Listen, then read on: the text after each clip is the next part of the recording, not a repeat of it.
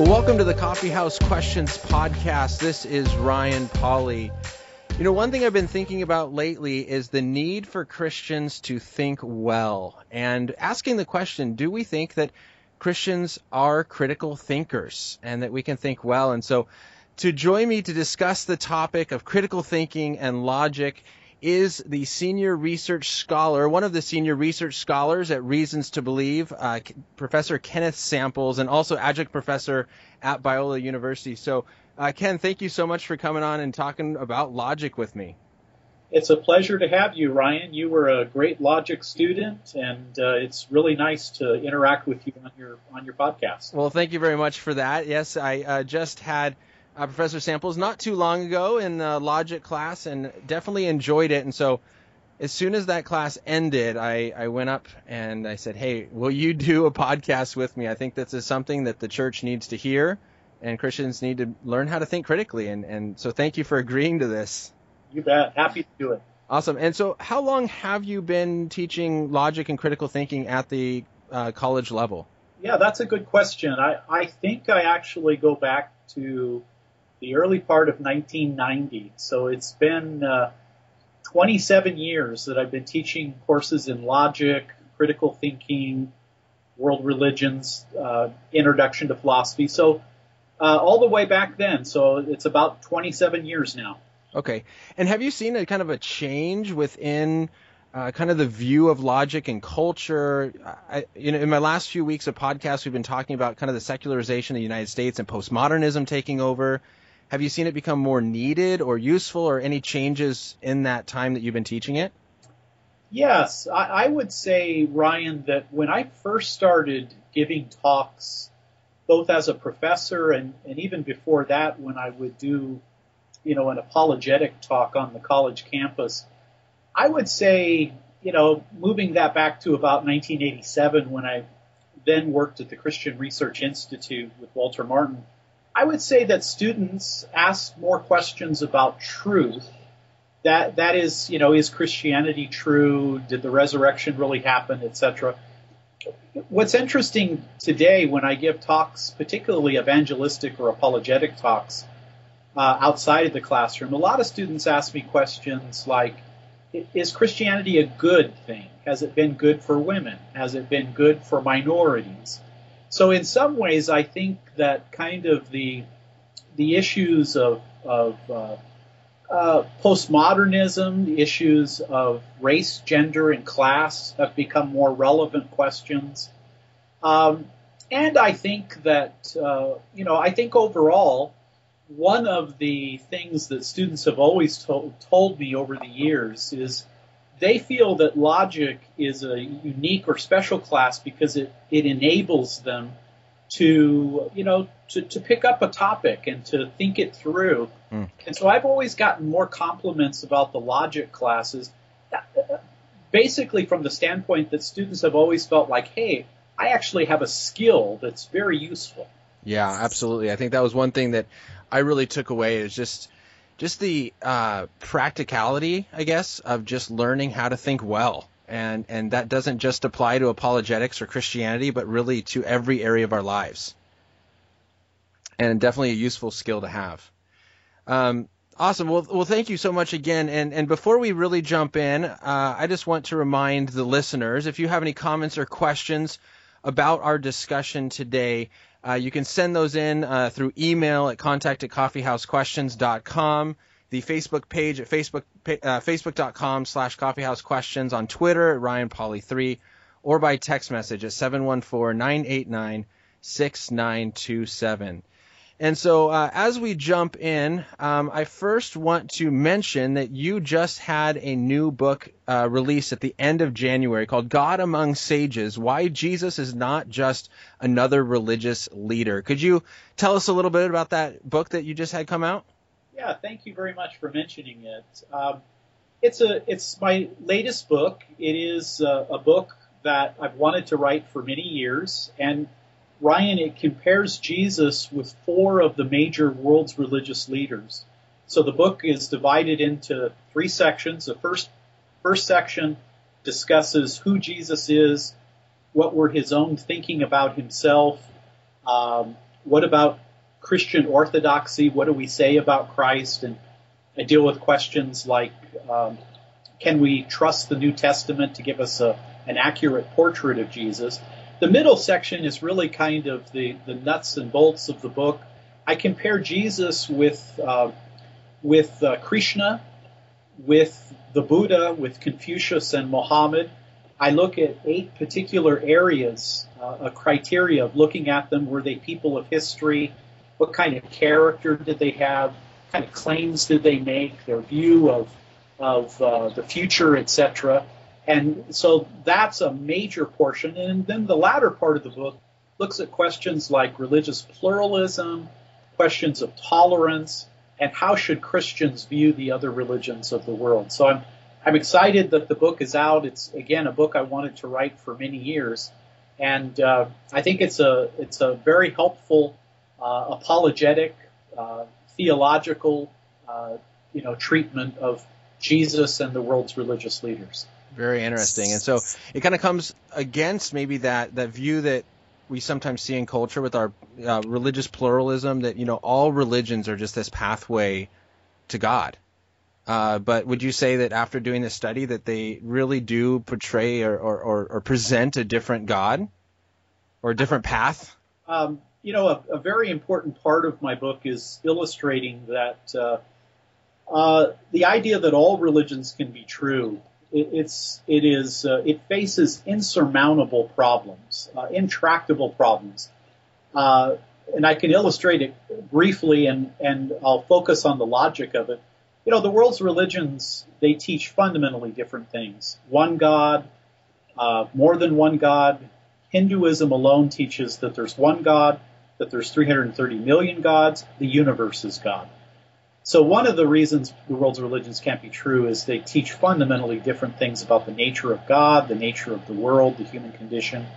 There's really no way to kind of reduce them. This is the second point to a lowest common denominator, because even the even the common ethical principles are really grounded in different views about the nature of reality. I mean, we believe in the sanctity of life, but we believe in the sanctity of life as Christians because of the image of God. We, so our theology drives our ethics.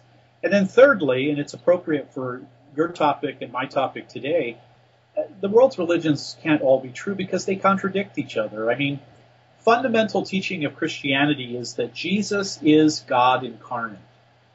Islam says Jesus Christ is not God incarnate. Both of those statements can't be true according yeah. to the law of non-contradiction. And the law of excluded middle says, and it's either or. So, you know, the position of religious pluralism is untenable. Therefore, we have to sort out and make a case for, uh, you know, a particular religion. And, and in this book, I make a case for Christ and for Christianity. Awesome. Well, hopefully, uh, I'll be getting a copy of that book shortly, and uh, we'll be doing an interview uh, on that in the future. So we'll definitely get more into kind of what are some of those views and how do we have conversations with people who hold to different worldviews and different religions uh, on a few in a future date. So, um, but when we come back to this topic of logic, uh, I have a quote here written down from when I took your class. Uh, that uh, it says many non-believers think that Christians are emotional feelers, not critical thinkers. Uh, can you explain that a little bit? Yeah, I, uh, you know, I I spend a lot of time uh, trying to discover what non-Christians think about our faith. You know, I've been at the apologetic enterprise for, you know, more than 30 years. I think that there is a lot of people out there, skeptical people, uh, who think that that Christians are feelers, you know, and, and that's not always a bad thing. I mean, I like a church that ha- has warm people in it. I don't like cold, unfriendly people by any stretch of the imagination.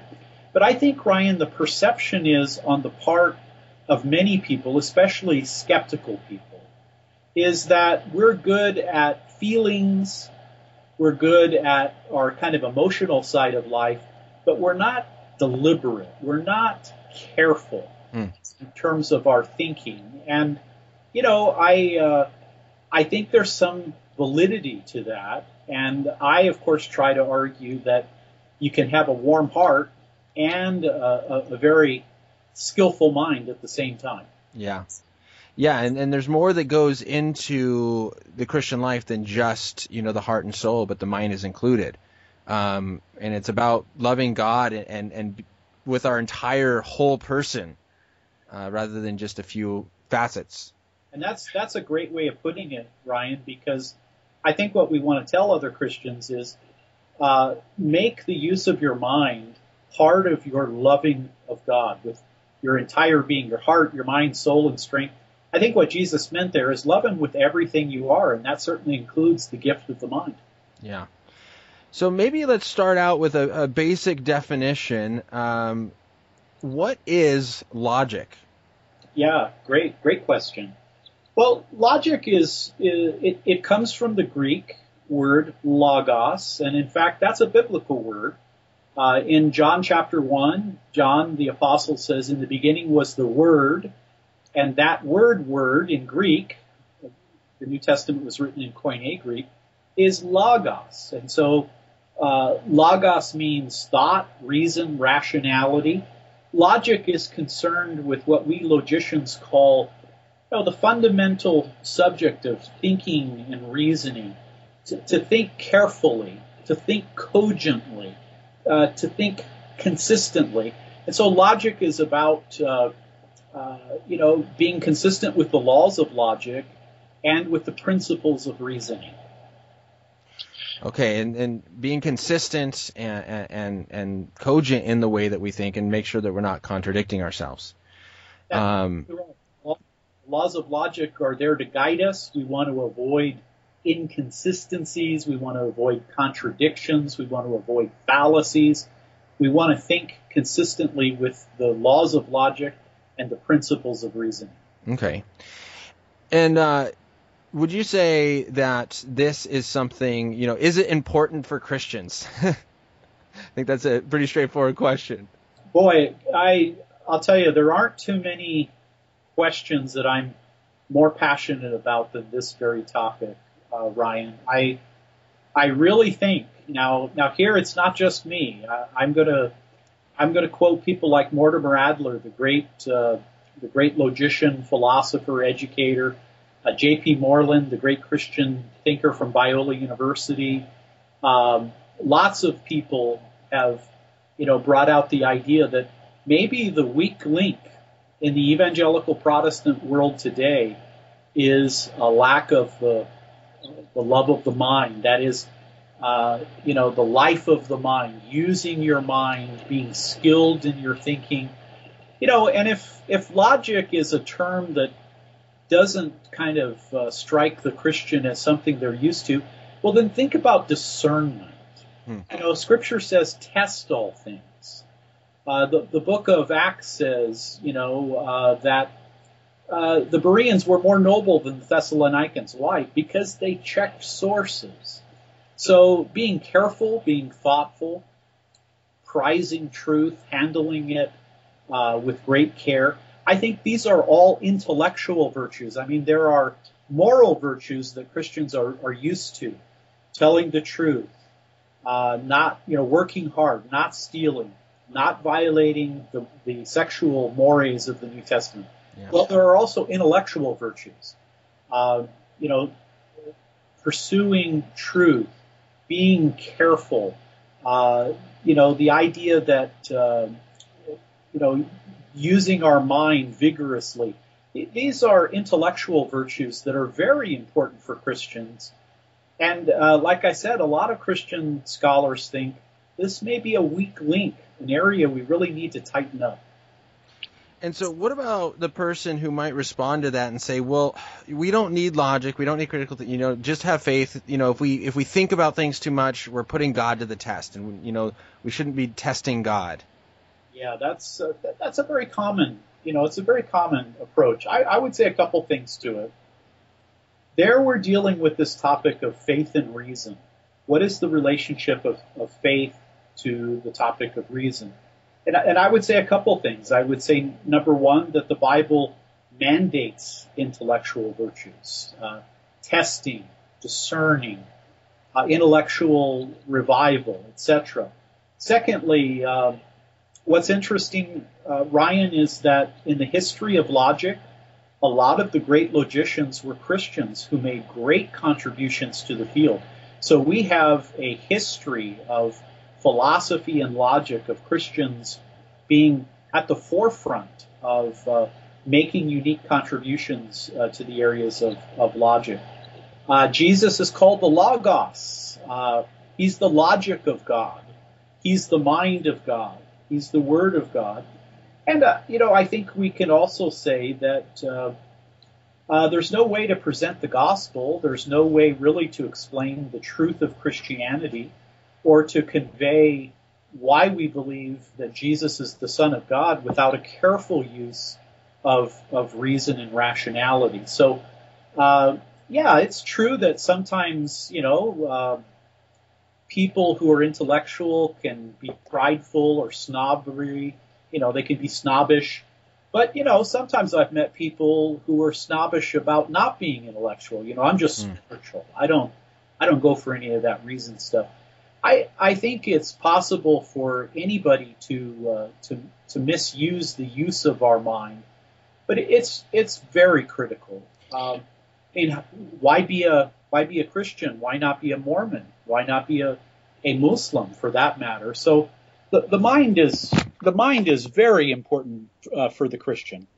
Absolutely, uh, and I think you made a great point right there. Is that you know it's possible to misuse these. Um, do you see that when you start to learn the laws of logic and logical fallacies and all this kind of stuff that we're going to talk about, that you can that they can easily be misused, that they can be used to make people look dumb or silly or or whatever?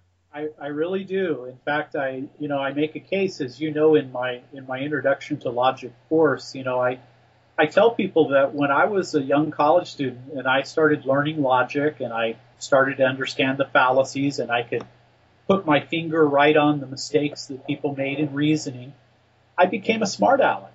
And uh, you know, I didn't I didn't handle the skill of logic and critical thinking in, in a humble in a gracious way, you know, I, I just kind of wanted to win arguments. And, you know, from a biblical point of view, um, it's not it's not about being a snob. It's not about uh, making people look bad. Frankly, it's not even about uh, about winning. It's about truth. Hmm. And in our skill of logic, we want to humbly help people to see the, the truth that God has revealed. So I think it's very important uh, that as we grow in our skill in logic, that we grow in our virtues of humility uh, and and wanting to to use our gifts to the glory of God and to the benefit of our brothers and sisters. Yeah, that's a good point. Uh, just this last week, I, I was speaking at a youth group, and uh, I made that point of the week before, kind of pointing out logical inconsistencies with some religions and and wanting to make sure they didn't understand that we're we're pointing these things out as a gotcha moment or to make people look dumb, but really as as a wanting to discover truth and and help discover truth together, both us and that person of the other religion. And if there is a logical inconsistency within their view or our view, we want to be able to think through this well and, and come to a conclusion of does this create a problem or not. Yeah, very good. Um, so why do you find that Christians commit logical fallacies? I do. I, I think, like all people, you know, uh, one of the things I say a lot, and you've, you've heard me say it in class, uh, logic doesn't make you think. The good Lord has given, you know, He's given us a good a good brain, a good mind.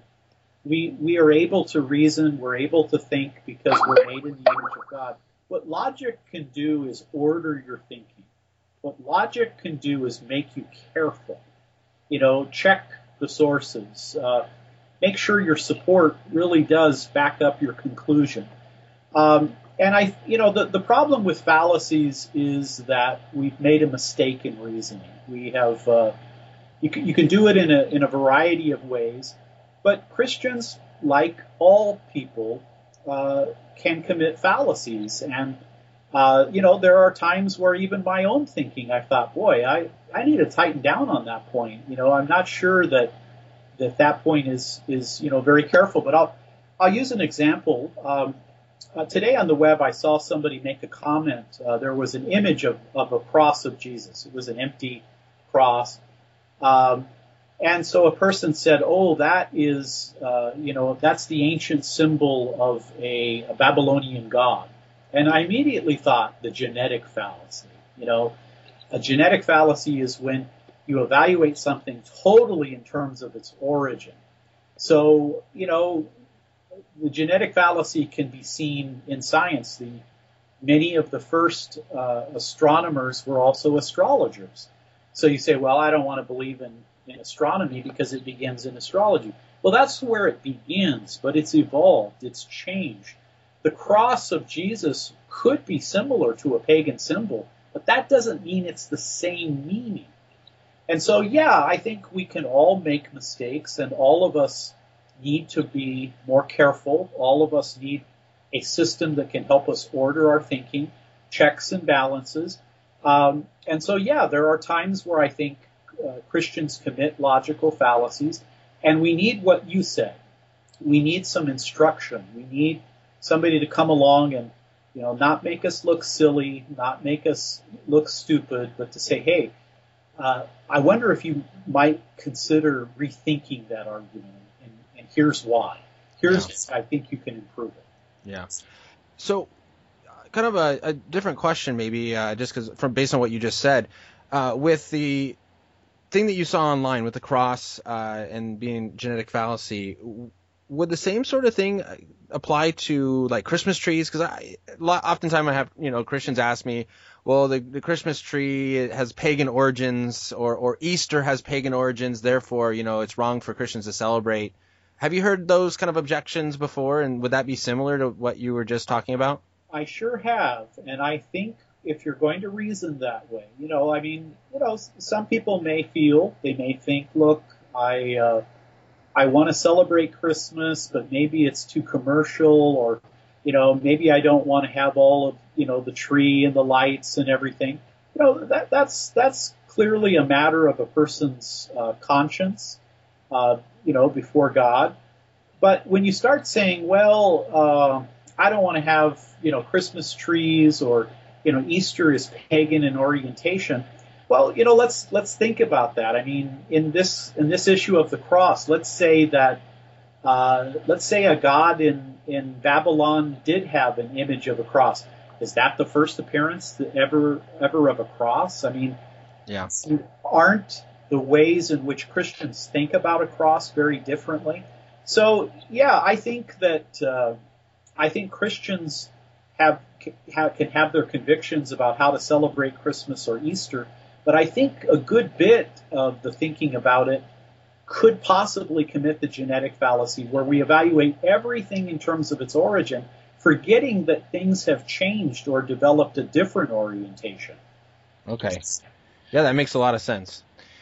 All right, so as we jump kind of back over to logic a little bit uh, away from the, the symbols of Christianity, what um, what exactly are the laws of logic? Uh, I have here that they are uh, both kind of inescapable and they they flow from the mind of God. Can you explain that a little bit?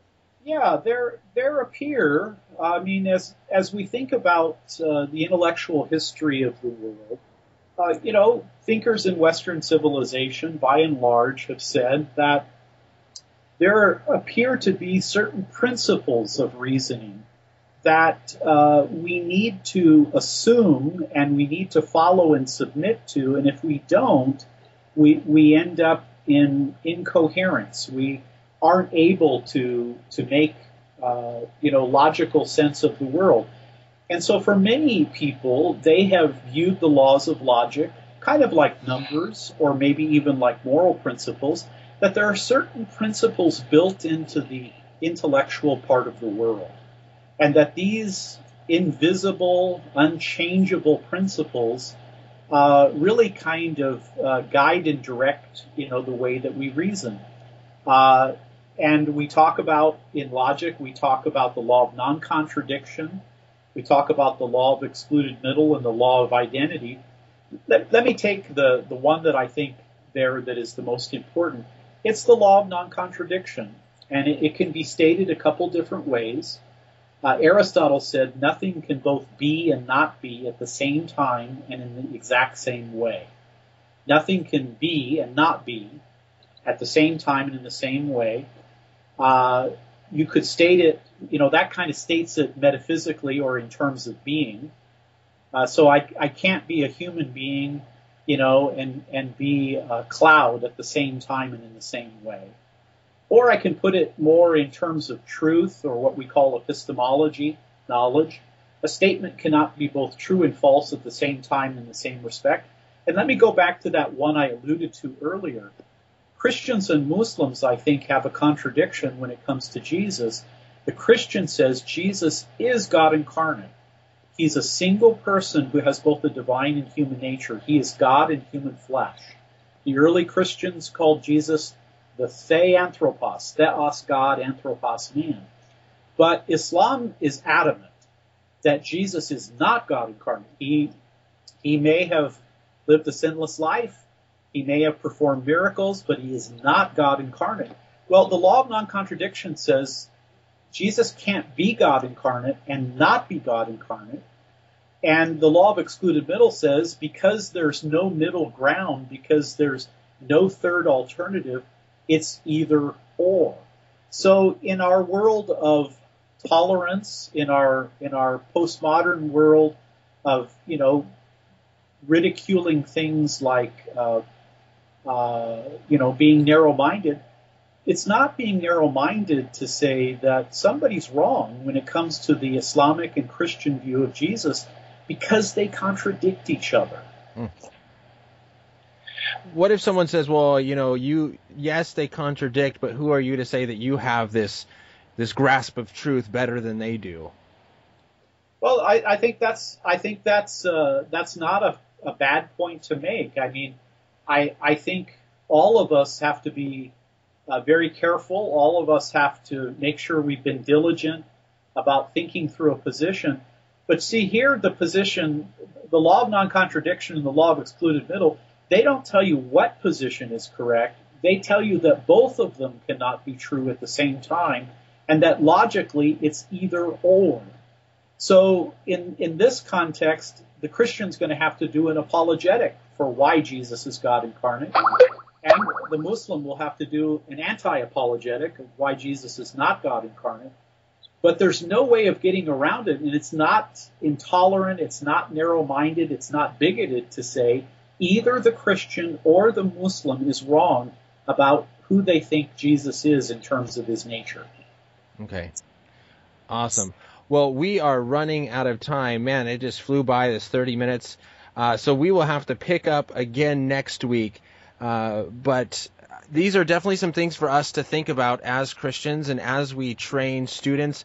Uh, really quick, but actually before we finish up this first part, um, what would your recommended what would your recommendation be for how young we could start training students in thinking critically? Oh, that's such a good question, Ryan. I um, I homeschooled my oldest daughter Sarah, and uh, you know I, I started her very early. We would you know we would just look at ideas and you know throw out an idea. I really think that you can begin uh, to develop these ideas you know, when they're in elementary school, you can you can begin to illustrate basic principles of, you know, an argument is not a, you know, it's it's not a spat, it's not a fight. You're reasoning, you're thinking. And an argument means you make a claim and then you seek to support the claim. I think you can build these basic ideas and and as the child gets older, you you develop more, you add things to it. I I remember when my daughter went to college and took a, a logic class. I remember her comment to me was that my my fellow students they seemingly had never been exposed to logic, so they were kind of adrift. And she said, "Boy, I felt comfortable because I I had begun thinking about these issues when I was just you know a young girl." So uh, you know, you don't have to be you don't have to be uh, the great Aristotle to teach logic. You know, you don't have to be the master logician or philosopher uh, or theologian to teach logic. You can begin with some good materials, break them down, start working, you know, and building. And uh, I did it with all three of my kids, and you know, I I'm grateful to God and to their mother that you know that they're they're thoughtful young people and uh, they're very devoted to our Lord. Well, there we go. Thank you so much. There's part one of our discussion on logic. Uh, Ken, thank you for joining me uh, for this part, first part. Pleasure. Uh, great to be with you. Alrighty, and for all of you listening, I hope you enjoyed it. Remember to send in your questions or comments if you have any. And don't uh, make sure you do not miss next week. We'll be going into logical principles as well as common logical fallacies that we need to think through when we're having those important discussions. So thank you so much for listening to Coffee House Questions. Have a wonderful rest of your week. This is Ryan Pauly. God bless.